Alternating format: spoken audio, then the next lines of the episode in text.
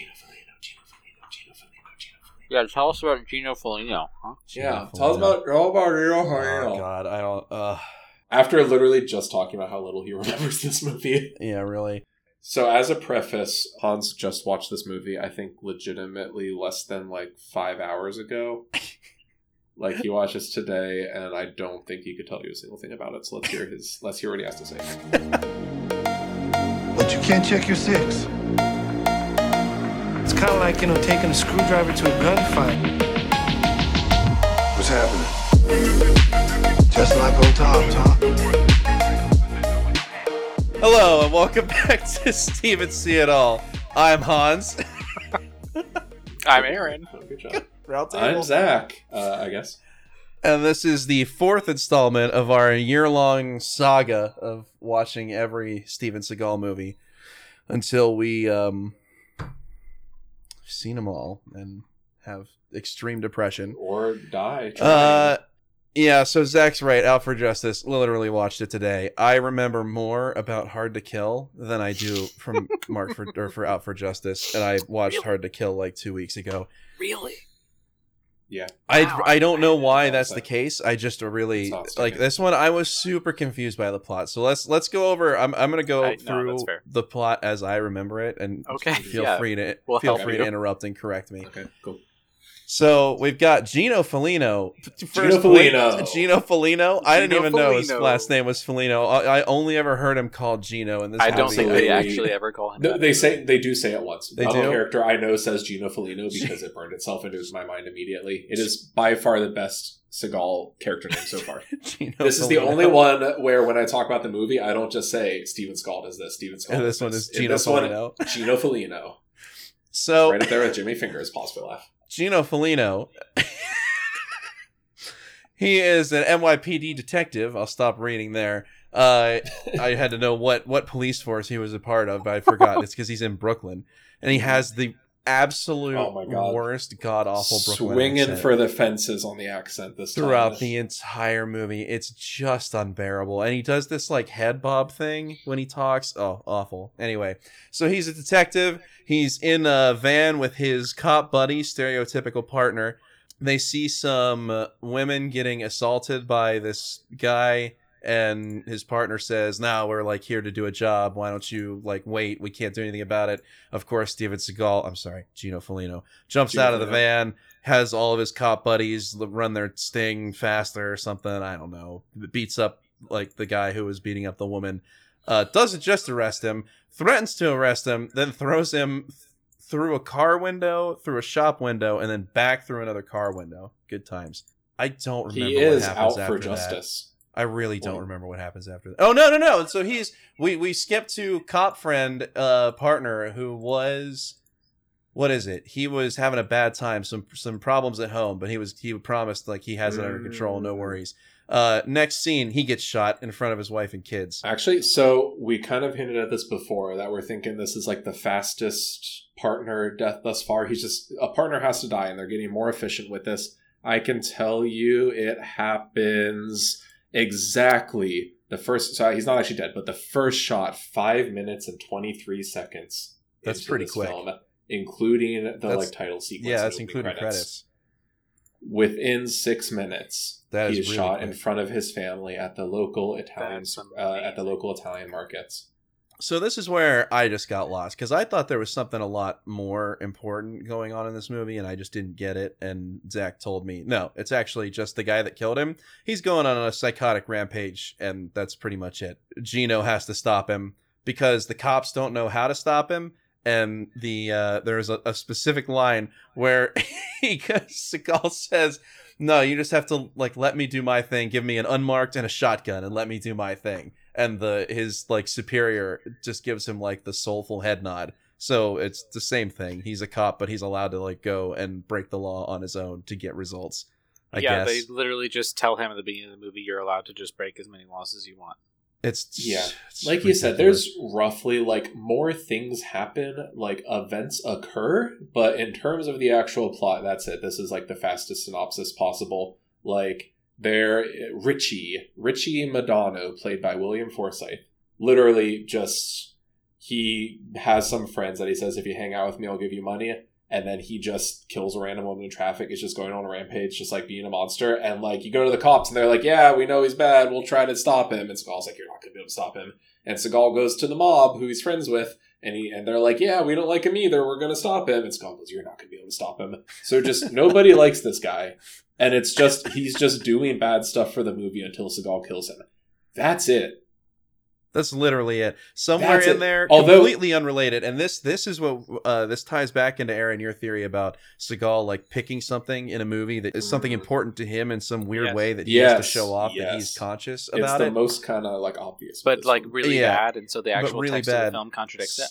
Right. So just out of nowhere has absolutely nothing to do with the rest of the film. He's following a guy that has uh, a bumper sticker on the back of his car. I don't even remember what it said. What did it say? Oh, it said kill them all and let God sort them out or whatever. That's Oh, what the it was. Dog throwers.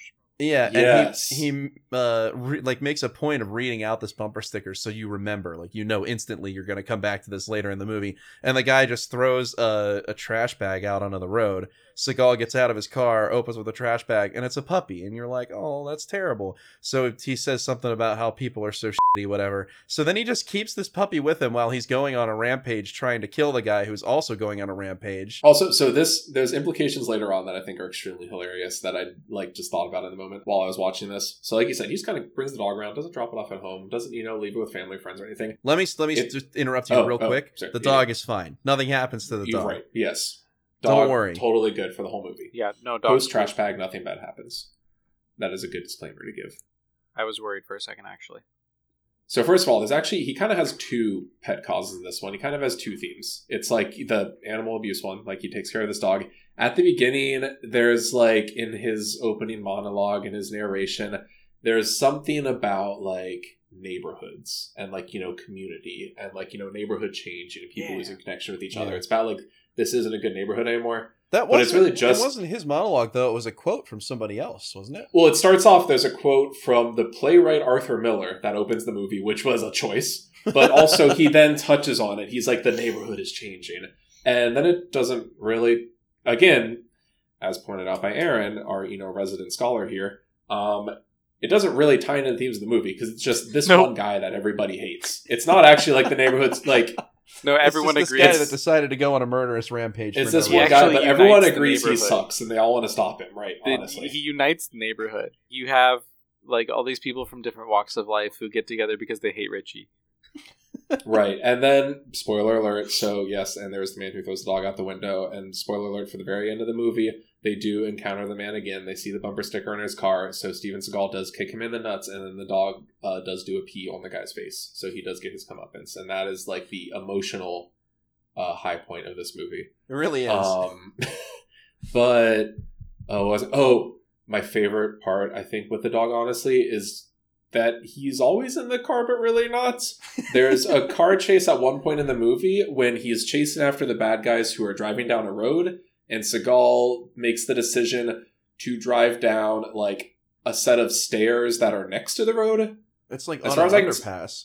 He's going like under, yeah, that's like kind of like very bumpy. Like it's honestly maybe it's hilarious like how much this guy is bumping. Like he is just it it'll go cuts to these like awesome. cabin like you know shots, and he is like pogo sticking this Yeah. car. It's I can't tell- much I a don't- I car don't- from the '90s with the suspension that just like bobs beautiful. and weaves and I rocks It's for my favorite hours. awesome. I'm not gonna say it's a good car chase, but it is one of my favorite movie car chases now, just because of that how ridiculous it is. I don't know why he's not on the road, why he's on the steps, but like, is the dog in the car at that point? You don't. You see him bobbing. You don't see the dog during that time, but like he never dropped the dog off and picked him back up. Theoretically, this dog is like in this like Well, and then later in the movie, he goes like he still Oh, yeah. has the dog. Oh, he Oh, gets yeah, the, the dog out of the car to go buy food. So it's just very much like when it's not convenient to have the dog, the dog is not there. And I like it was just while I was watching the movie, I'm thinking, oh, he looks so ridiculous. The amount this car is like jumping up and down as if it's on hydraulics. And then I'm like, wait, there's supposed to be like a puppy in there.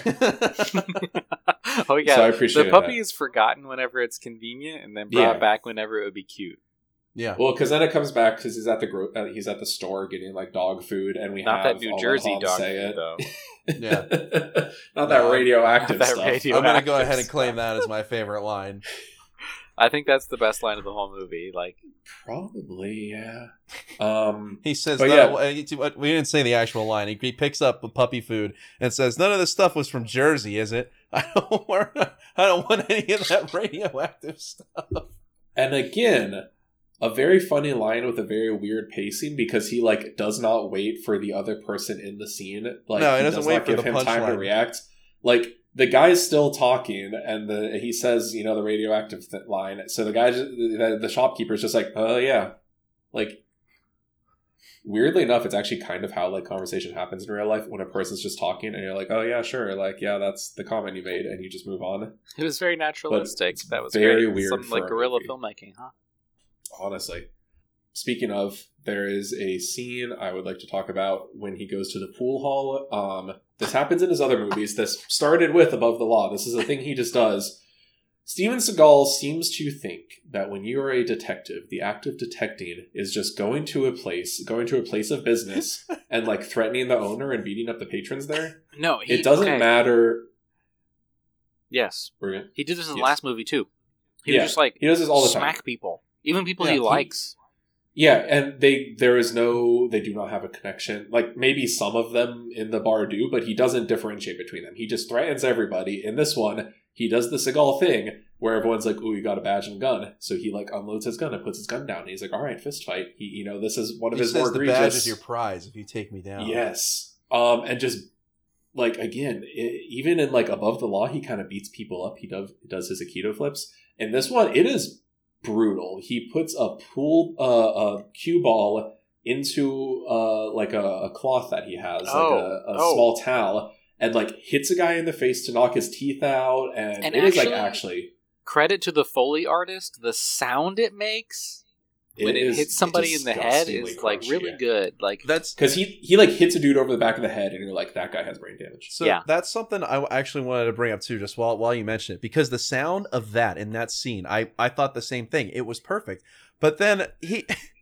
in the scene later on in the movie where he finally gets to uh, like the apartment where Richie is is like hiding out at, and he's like the final fight, and he starts punching people. It's like the worst. It's the worst foley. It's the complete opposite because he'll punch somebody, make contact, and then you hear like uh like a like a clip art whoosh, and it's Yeah. the worst and it's such a stark contrast Well, so this happens in other movies too. Um, it, it's the worst in this one so far, where because his entire martial arts that he does is like harmlessly pushing away people and then flipping them. Like half of his moves are he just kind of he he doesn't punch. He just kind of pushes a guy by the face away. So the movie drastically overcompensates with like cartoonishly silly sound effects yeah. where they're like he breaks the guy's arm because they play the arm break sound effect or he like successfully hit the guy because they play like a looney tunes punch sound effect. Yeah there was Um, there was one part of that scene that i really really enjoyed though and it's when he, he walks by the guy. There's like a phone booth inside this bar for some yes and he walks by he's like doing his rounds around just like asking people where he's where just richie is yeah And he just, like, mocking them takes this guy by the face and pushes him into the telephone booth. And And then later, it. after he beats everybody up, he does his rounds again and walks by the same guy and pushes his face into the telephone booth a second time. I was pretty also- funny actually. I, I That did was actually very really like good. that. This guy's entire role in the movie is getting shoved in the phone booth and the door closed, and then post fight same thing again. And I won't spoil it now. I think this scene also this is where my best worst quote from this movie comes from. But yeah, and he doesn't get any information. I do actually. I will say Oh, yeah. I love the way. I love the way Wikipedia sums up this scene. He still does not find out where Richie is, but his concern about getting an attitude problem has been taken care of. That's one credit pra- put it, I praise to whoever summed that up on Wikipedia. Like the scene is completely useless, but there you go. Um, but uh, so this one actually, I did the most research on this research reading Wikipedia on this movie about the behind the scenes drama of this one. So first and foremost, beautiful Steven Seagal lore to share here. This Oh, it is on the set of this film. It is on the set for Out of Justice, Oh, where here we allegedly, Oh, allegedly, Steven Seagal urges stunt coordinator Gene LeBell by saying, "I cannot be choked out." He urges him to choke him out actually, inarguably, very skilled um, athlete, Gene LeBell, puts Steven Seagal in a headlock and chokes him out until Steven Seagal um, passes out, urinates, and defecates his pants.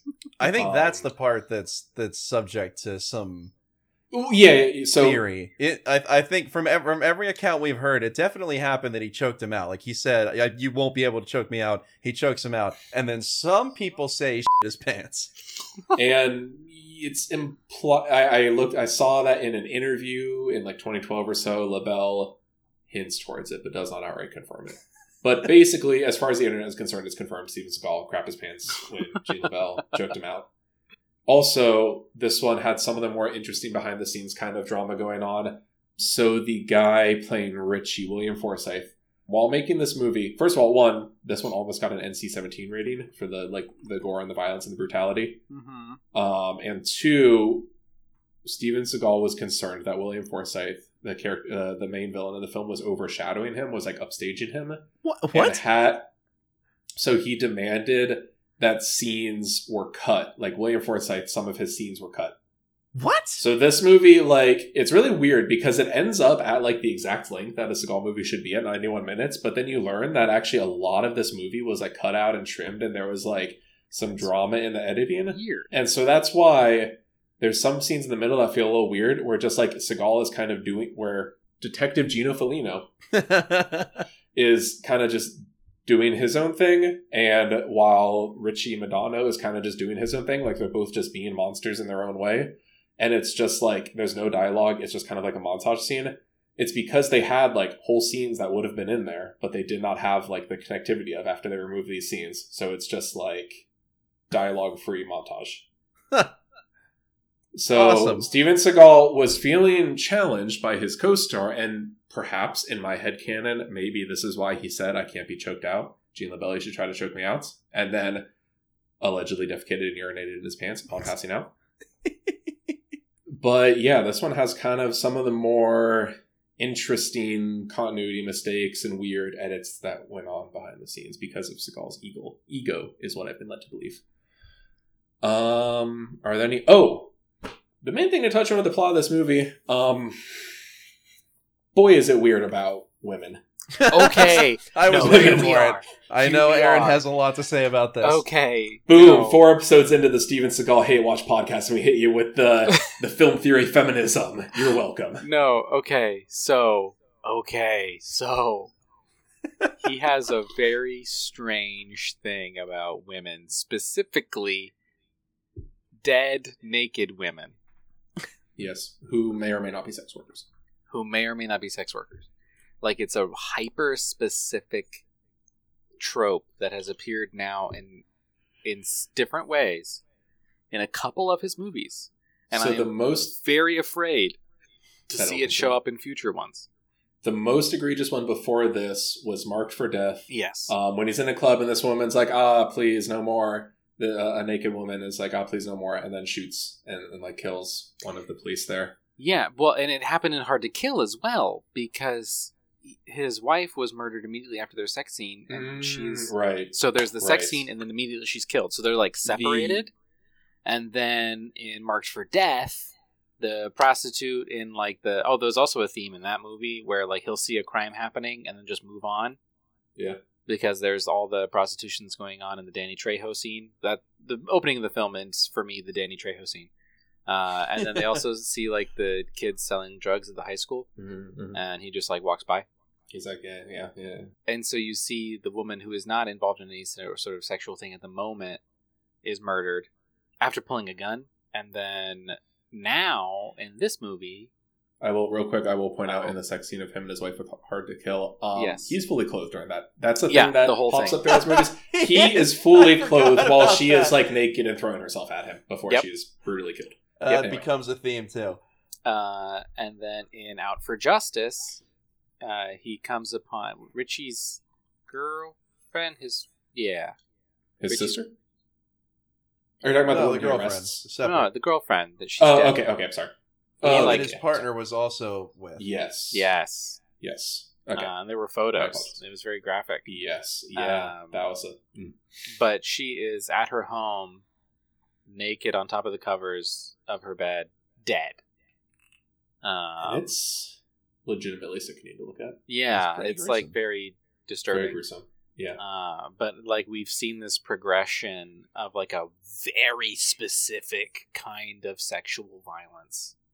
and it is it's one or two really grossly like violent deaths of barely clothed or completely naked women and then this movie it just hockey stick growth Yeah, like it's legitimately like every scene a woman is in she's Yes. naked and being brutally killed yeah, like that's all or it's um like i said like i said there richie's sister that he like threatens and arrests like to try to get at richie yeah. and so of course the whole time he's arresting her he's like calling her a whore and getting other people to call it's like it's just Yeah, it's pretty bad. Um, there, there's definitely so when you talk about especially like you know when discussing like media um and you if you try to point out misogyny in film or like you know other media you often kind of have the person who you know doesn't see it doesn't want to talk about it, like this isn't an issue and they'll say like it's not misogyny like you know they don't hate women like you know this isn't like you know hatred this is just you know the way they're depicted.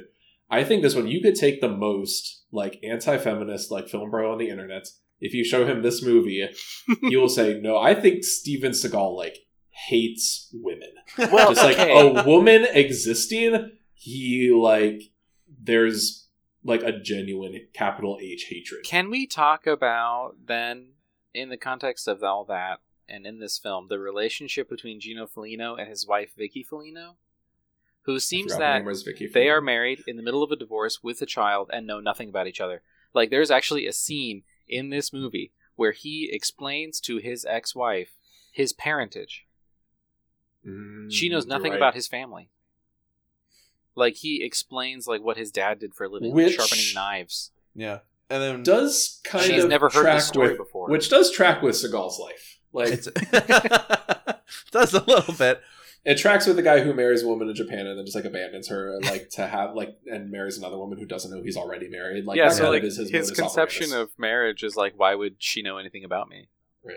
Well, and he they're in the middle of a divorce. He doesn't know anything about her. She doesn't know anything about him. And then at one point, like she's so concerned about his safety it, that it, he's going on this rampage trying to find Richie. At one point, she basically tells him, and uh, correct me if I'm wrong because I didn't quite follow this, but she basically says like, if you just like quit right now, we can be together and everything will be Mm. fine, and it'll just like go back to normal. And I guess they'll just stop the divorce. Well, they end up stopping the divorce anyway, Yeah, so it ends up not like mattering. the, the the like the marital conflict there kind of didn't happen. I don't know. I that whole it they didn't really I mean they I put a lot that more effort into Richie killing a random woman on the street who honked her horn at him than they did Jesus Yeah. yeah, Uh, God, that's Which Gino was Felino's disturbing. personal That was a disturbing I- moment in this. that movie. really Yeah. was.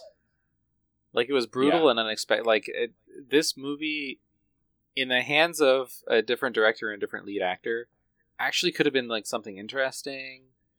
Oh no I think Yeah, the guy it- that played Richie it's pulled everything off just Yeah. perfect. Like If the, the complete psychopath, he like pulled that off really psycho well. was. If there was like no Seagal and it kept the NC seventeen rating and it was just like this brutal indictment of like organized crime and policing culture in Chicago, like yeah, I think it could have been a like great in, film. in, in an interesting director's hands, this film would have something to say. And Yeah. it's like trapped in the Seagal star vehicle film. I'm sorry, John Flynn, director of Out for Justice.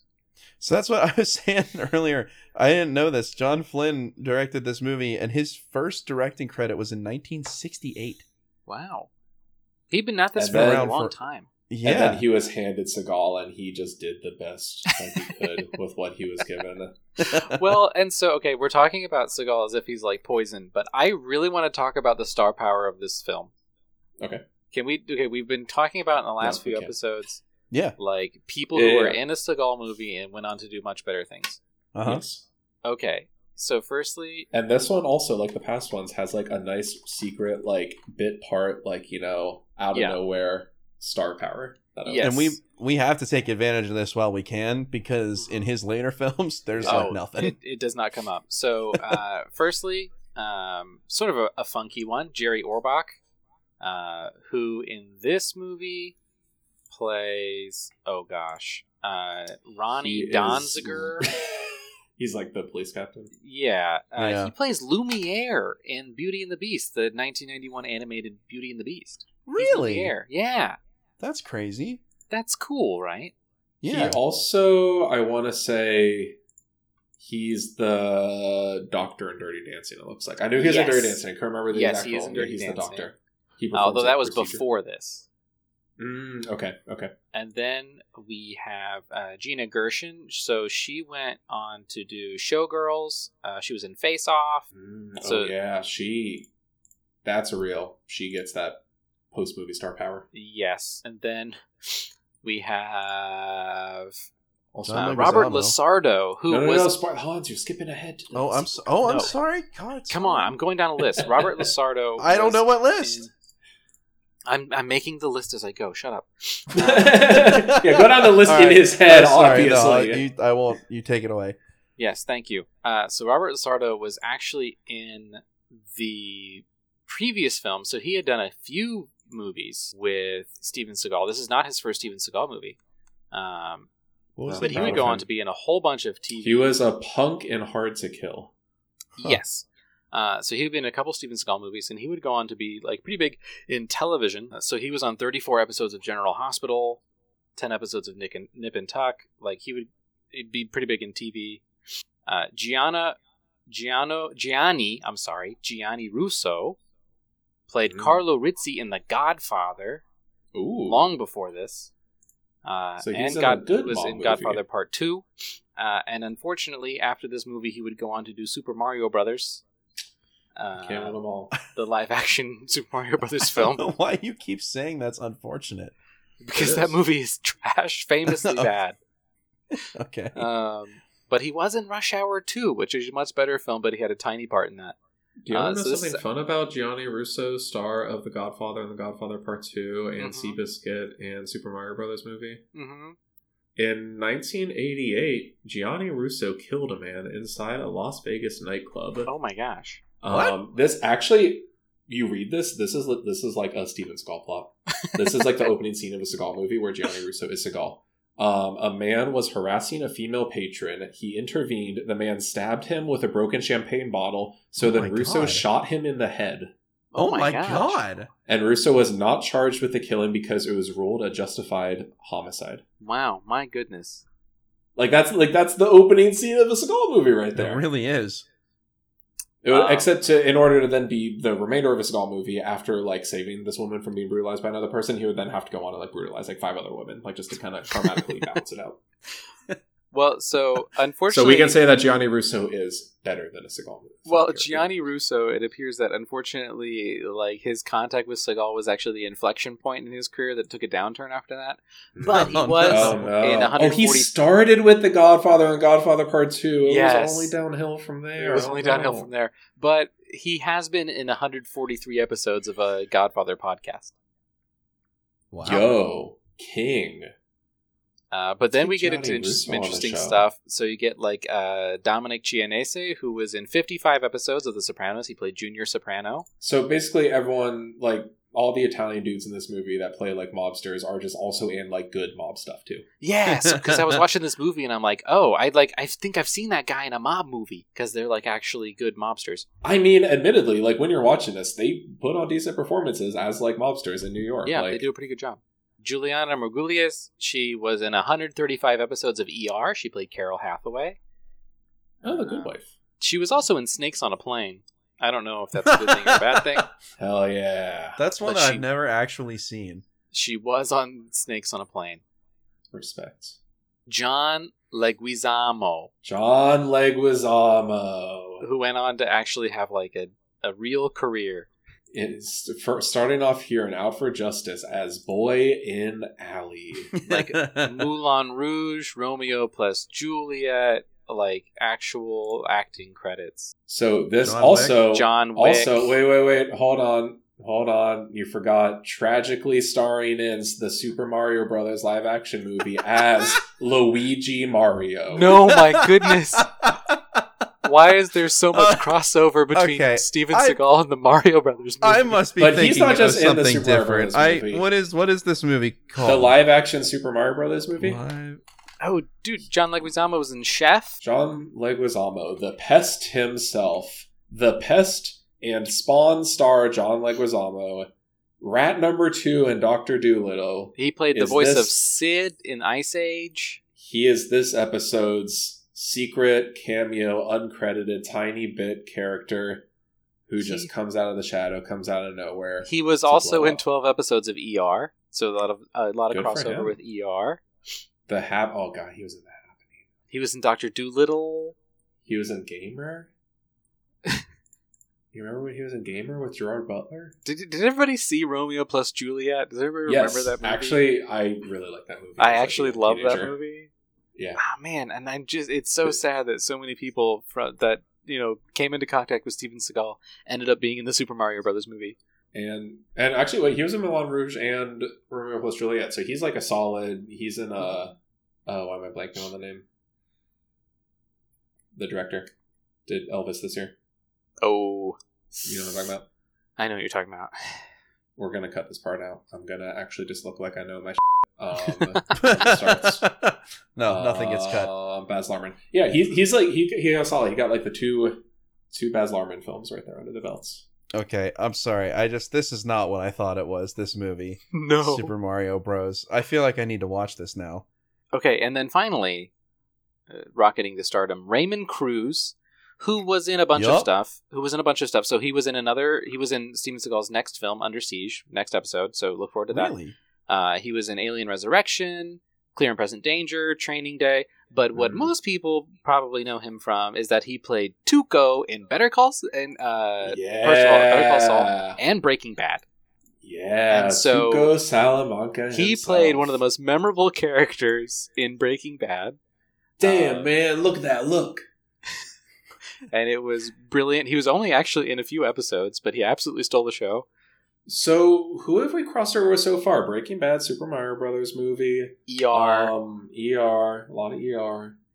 There's a lot of overlap here. Like, There's a lot of overlap, but then I also want to say something. So I'm like, I'm looking at the careers of like all the people who are in this movie, and so many of the actors in this movie are actually stunt coordinators by trade. mm, yes, They're stuntmen and stunt coordinators for like a whole bunch of other movies, and it looks like to me, not knowing all the backstory of all this stuff, this is just a theory. Looking at the IMDb page and like the IMDb pages of all the actors who were in this movie, I think Steven Seagal just like got a bunch of stuntmen together and made a movie. yeah, oh, probably. I wouldn't doubt it.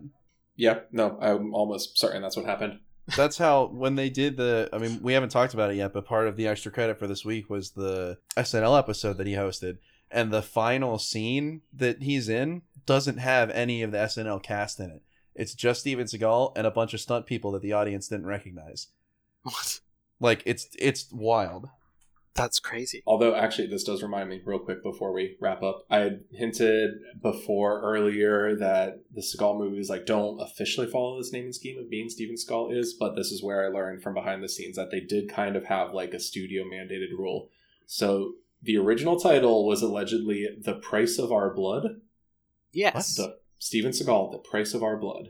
That's what he and Steven Seagal both wanted, but Warner Brothers said it had to be a three word title like his other films. So Above the Law, Hard to Kill, Marked for Death, Out for Justice. They just, at this point, they said, okay, Steven Seagal movie is like a tough sounding three word title. It's just such a random, like a weird, like movie thing. Like it doesn't matter. There's no rule that obviously like to assume that like a movie will do well or do better if it has like, you know, a nice snappy three word title is ridiculous. But it just seems like when I read that, I was just like, that's such like a dumb, like, movie executive mind thing to do. Like, no, his movies all have three words, and so he's you know out for justice. That's what he gets.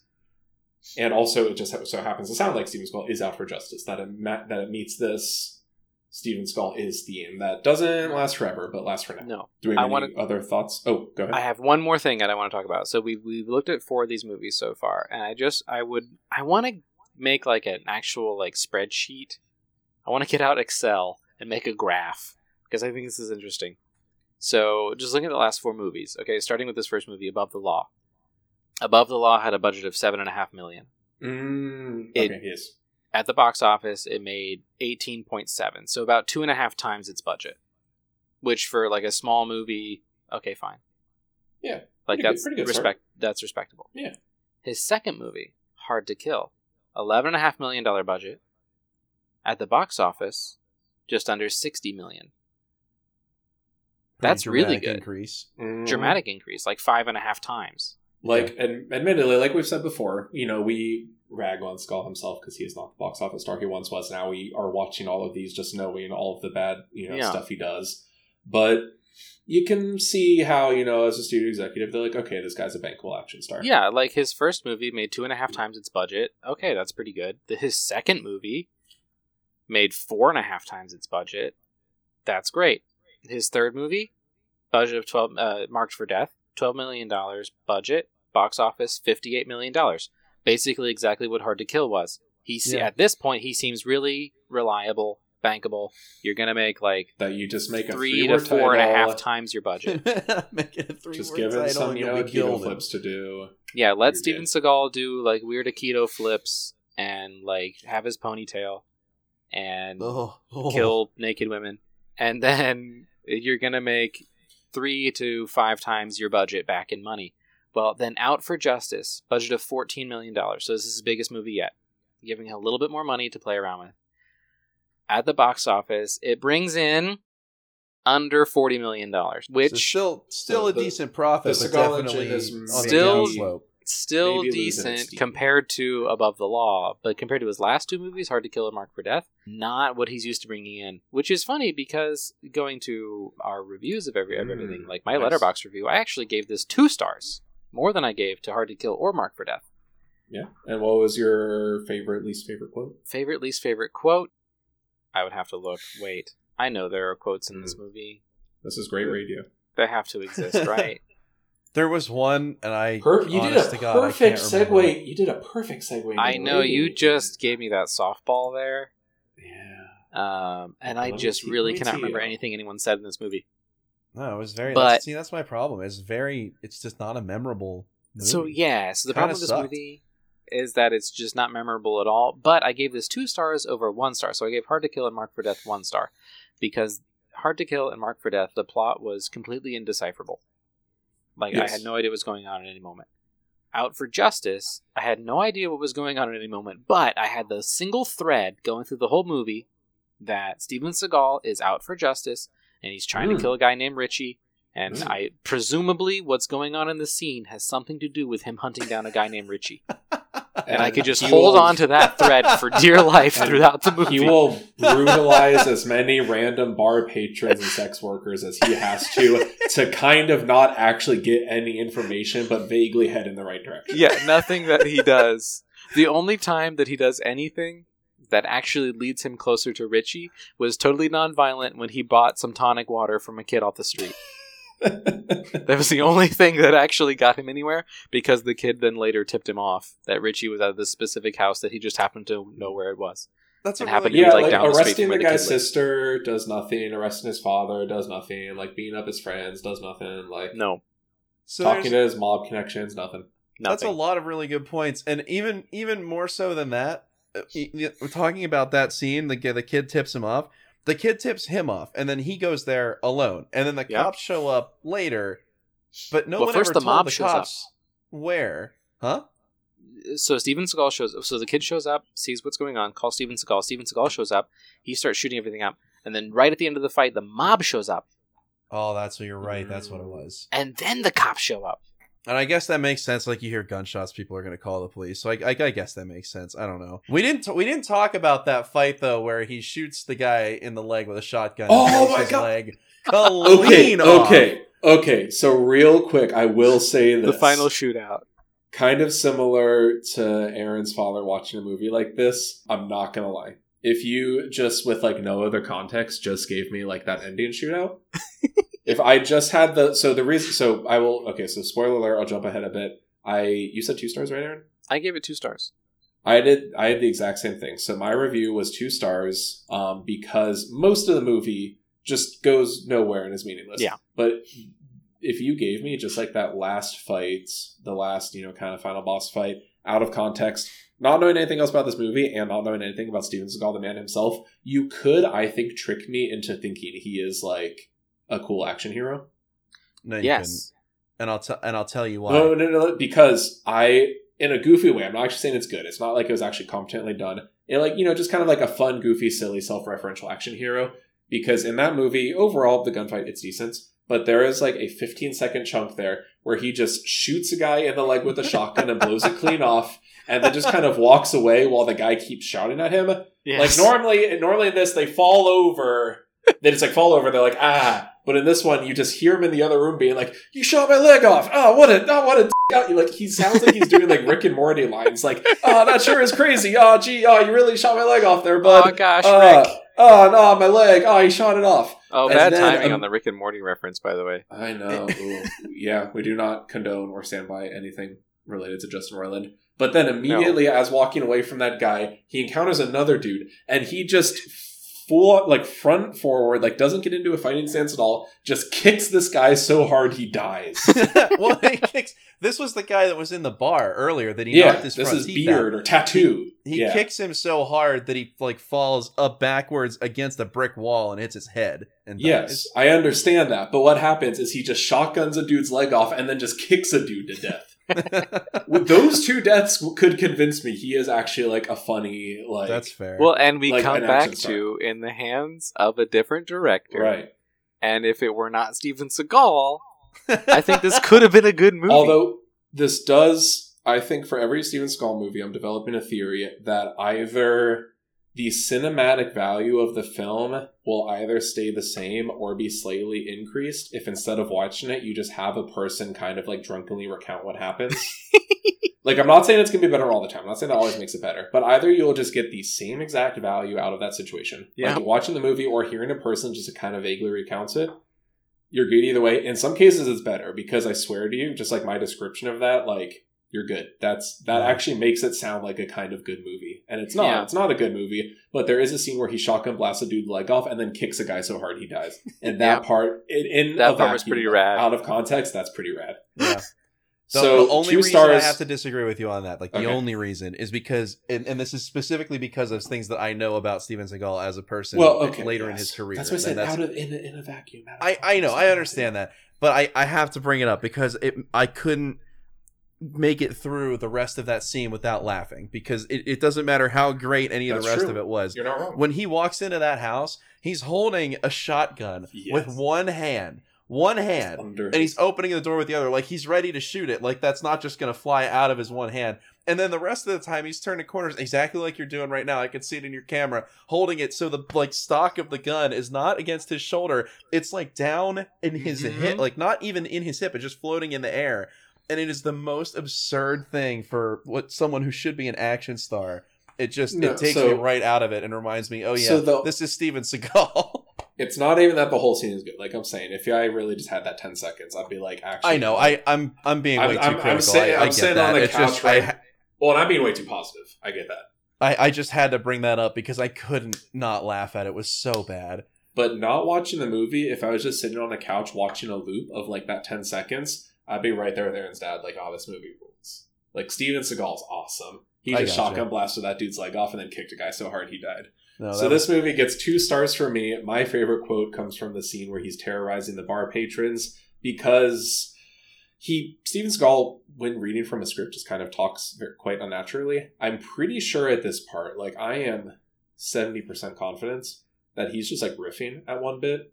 When he first comes in, he's like, "Hey, what's this? Oh, what's going on here? Oh, look, I'm gonna mess with this now." Like, I don't think that's in the script. I think he's just kind of like just go like they just said, you know, just kind of riff one off the dome. And he's like just behind the bar, and he's like, "Oh, is this your drink? This is your beer? Is this?" And he picks up a hot dog, not a hot dog in a bun, no. with like mustard and chili and stuff, dog. just like alone, yours?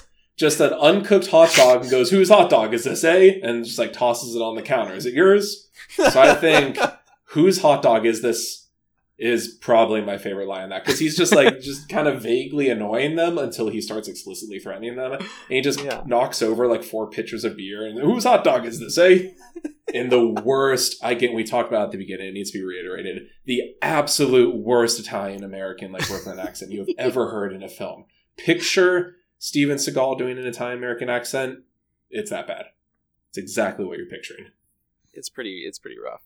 all right, does anybody else have a rating and favorite quote? I haven't rated this one on Letterboxd yet, but yeah, I said I give this two stars. Ooh, uh, he does get an extra star in this movie because someone seems to have told him that you're not supposed to run Mm. like that in a movie. Yeah. Yeah, they, they fixed the running. Yeah, he doesn't run in this But they fix it by just getting rid of it. yeah, he, That's he just doesn't run. that's one of those things we had talked about this when we were watching Hard to Kill. There will be a last movie where Steven Seagal runs the because in time. his later movies he just sits in a chair and has like some younger guy come in and do all the work for him. So there will be a time where he just doesn't do it anymore. I would I'm honestly su- would be surprised if we hit that moment already. There has I mean, to be another I'd be where psyched. Uh, we'll see. We'll see. Okay, We'll so see. Hans, li- live on the air. What's your how many stars? I hope we didn't persuade you. I Too no, it's it's it's gonna be one and a half, and I would Okay. give it lower, but I know we I know where we're going, and there's got to Okay. be room to go down. So you're not as keen on this as Aaron and I. I don't think so. It was boring. I didn't like really.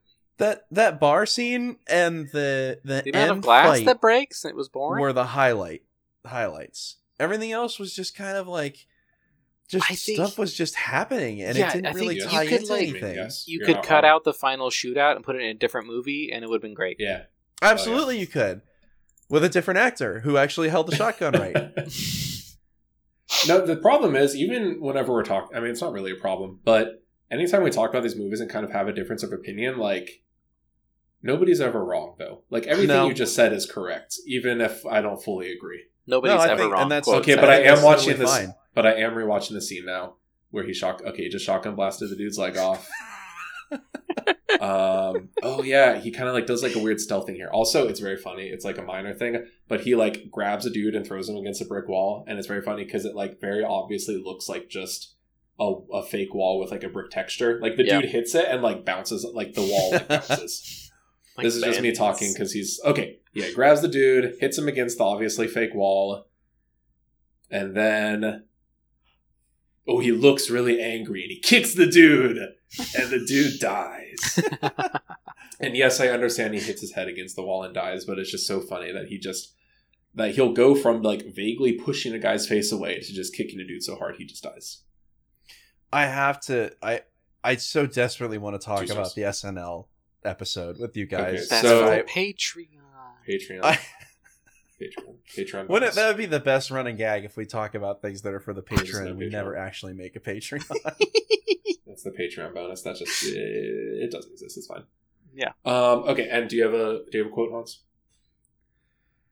uh, I really th- there was I there was one that stuck out to me. I've said this before. There was one that stuck out to me when I was watching it, and it's completely lost now. And I I think that's pretty on par with my feelings for this whole movie.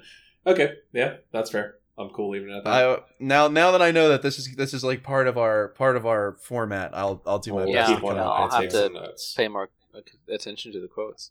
Yeah, Yeah, I did just kind of spring that on you, but no, I like it. I do want to say, uh, as my parting thought for this movie, uh, so you know, like how in previous films he has a moment where like he puts down his gun in order to have a fist fight instead, so he can show off his aikido Yes. powers. yes, I He does that twice you're in this movie, Yep. two and times. He does it, and he kind of like in some movies, like you know, he'll like toss it away, be like, "Yeah, okay, whatever, we'll fist fight." This one he makes a whole big show of it. He empties, he like you know pops out the magazine and then like racks it like four times to really let you know it's empty, and then Yeah. drops it. Yeah. He makes like such a big show of it. And you know what? I'm actually going to go back on my previous thoughts a little bit, just a little Ooh. bit, Okay. because talking about the final fight scene when he does that against uh, Richie. Typically, and this is one of my biggest pet peeves in movies where like the final fight scene against the big boss, like this guy is equally skilled in hand to hand combat for some weird reason, so they have to have hand to hand combat, and I just Mm. like it's such a tired trope to me. I, I don't know, I just don't like it. Um, I really did enjoy that in this movie, Richie has no skills. No. like he is 100% prepared to die. And like I actually really did enjoy that. Also, they found Yeah. a way to turn every object into this overstuffed kitchen into a weapon. Yep. Honestly. Yeah, no, it has a pretty decent ending scene. We'll give it that. Yeah. yeah. That's No, So I, the final all- fight everything scene's pretty good, actually. I, Ooh. I after I remembered that, I I got to give you more credit. The fight scene at the end was definitely better than I thought it was. So real quick, this actually we'll edit this in back to earlier where it makes sense, but something I have to touch on because we talked about it beforehand, but didn't talk about it here. Okay. So Steven Seagal shows up to this crime scene in what I think has to absolutely be the worst Steven Seagal outfit thus far. So Oh, we didn't touch on I- this. I Oh thought I thought we were at peak ponytail last movie. The, The Steven ponytail, Seagal drip.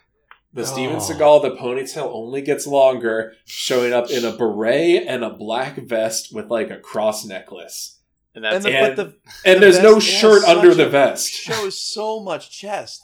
The And, vest and, too. and, and, like, Like- he, he, like, oh, he has a shirt. No, no, no, no, no. Just bare chest Seagal with just a vest and a beret and the most hideous ponytail you've ever seen. and it's just it's longer and it's greasier and again And like I nobody I addresses have to it. mention I have nothing against like if that's your style that's your thing I don't care that's fine but his is like visibly gross It's like what a 17 year old mall ninja would think is cool. Right. That's- that'd Exactly. Steven nuts. Seagal is a mall ninja. That makes it, it just makes so much more sense. He's a mall about it that way. ninja. He's a mall ninja.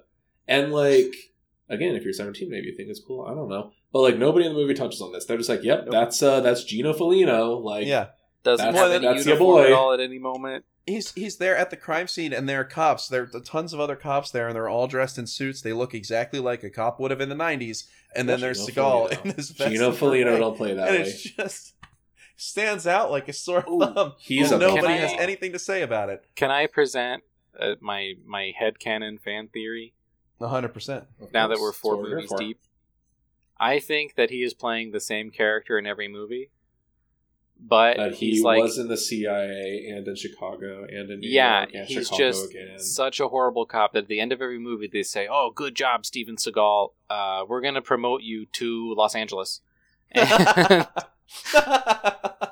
then he gets to Chicago. He spends to- two whole movies in Chicago, and Chicago finally gets sick of him at the end of at the end of Marked for Death. They're like, "Okay, like we're kind of done here," uh, and then they ship him off to New York. And he's the reason his accent is so bad in each of these movies is that he's trying to pretend to be a local, but he's not. I love that headcanon. Yeah. That's excellent. that like in this time well even not even like you know he's trying to pretend to be a local like this one time in chicago he's italian and then this other time he's just kind of like he's not even trying like he's, just such a guy. headache for each of the police departments that they the different police They're like, departments in big cities just like ping pong back and forth. yeah you're gino felino now yeah that's okay you just Officer un- Gino Felino. I don't you know. just want an unmarked car and a shotgun sure why not that can that can that can only end well yeah. like uh, you don't see any of the other cops throughout the rest of the movie. I imagine they're just like back at the police station They're like, filling "Oh, out the paperwork to send him to the he- next city. He's just they're, they're, he's just like give us a shotgun and a car and they're like sure anything and like he leaves and they're like thank god he's out now And they just go home. They go back Yeah. to the police station and they start Yeah. working on sending him to the next city. and they're like he just murdered four innocent people and they're like okay get the get the paperwork on Yep. Uh, that's why all of his names make no sense. Like the in the second movie, uh, Hard to Kill, they're like, uh, pff, Matthew Storm, sure. Um, michael scarn yeah, Michael Michael Scarn, might as well. yeah no all i can say is uh, Gino Felino is an NYPD detective from Brooklyn who knows everyone and everything in his neighborhood. Killing his partner was someone's big mistake because he's now out for justice. And some of that justice does involve kicking a guy in the nuts uh, so for hard. mistreating a dog. dies.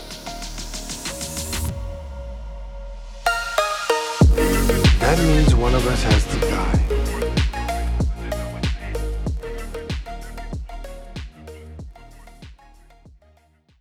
Don't mention it, brother.